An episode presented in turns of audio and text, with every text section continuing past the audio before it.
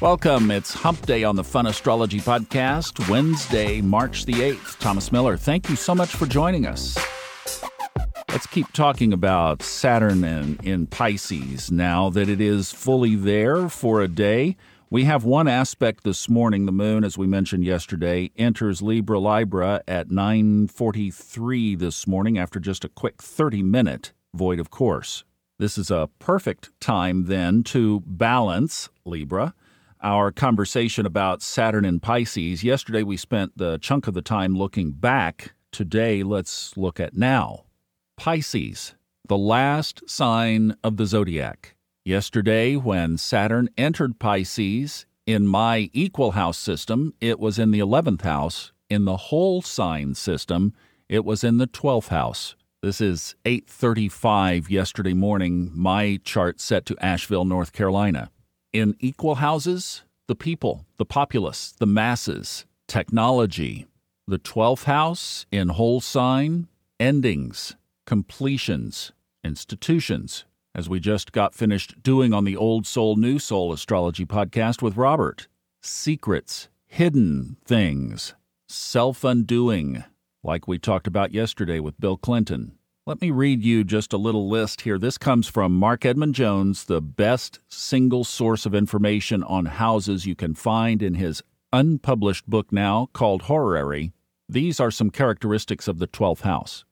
Charity and kindness, institutions, hospitalization, institutionalization, prison, bondage, fears, nightmares, misfortune, black magic, drugs, alcohol, addiction, drug addicts madness, secret enemies, suicide, seclusion, large animals, mysterious and hidden things, crime, lying, the past, ancient things, yesterday, the past, intuition, also the release from confinement, either through a pardon or parole or reprieve, an escaped prisoner, a malefactor at large, the loose ends of things, factors that cannot be brought to a head immediately.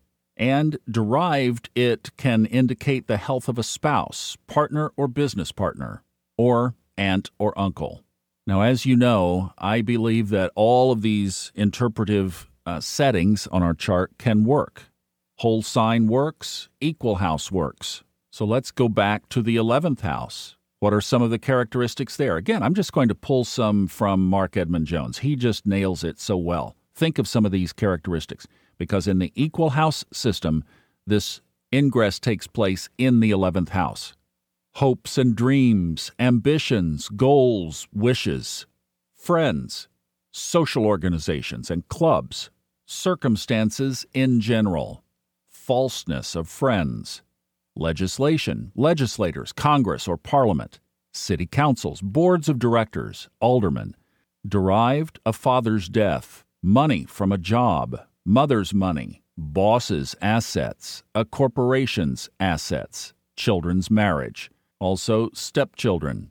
So we boil the 11th down generally to the collective, to hopes and dreams, and one thing that he didn't have as much because he banged his book out on a manual typewriter technology. Here's another little tidbit that's interesting. Neptune will enter Aries out of Pisces March of 2025. Saturn will follow out of Pisces into Aries two months later in May of 2025.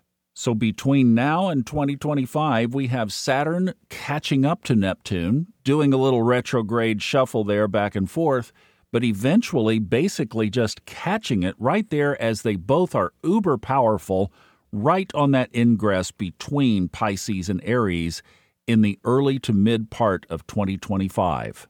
And remember, Robert Glasscock, and we haven't talked about this a lot lately, but in the solar arc astrology of the United States, there are some ominous aspects happening in late 2024. So, how all of this unfolds, we are setting up a series of dominoes right there. The end of 2024, there's a presidential election. Early 2025 would be when the next president is sworn in, and you've got a lot of planetary energy sitting right on top of that, including these two, Neptune and Saturn, moving into Aries. Yeah, in mundane astrology, boy, that is some war symbolism if ever there was any. And we talked yesterday about the past transits of Saturn through Pisces and some of the things that were left behind in that, including the turmoil of the 60s, Bill Clinton's affair, the election of Nelson Mandela, and the Oklahoma City bombing. So, what are we in for over the next two and a half years? Well, part of the answer to that is that we have to now look at the duality of Saturn in Pisces. Let's do that tomorrow. See you back then. Have a great hump day. Love you.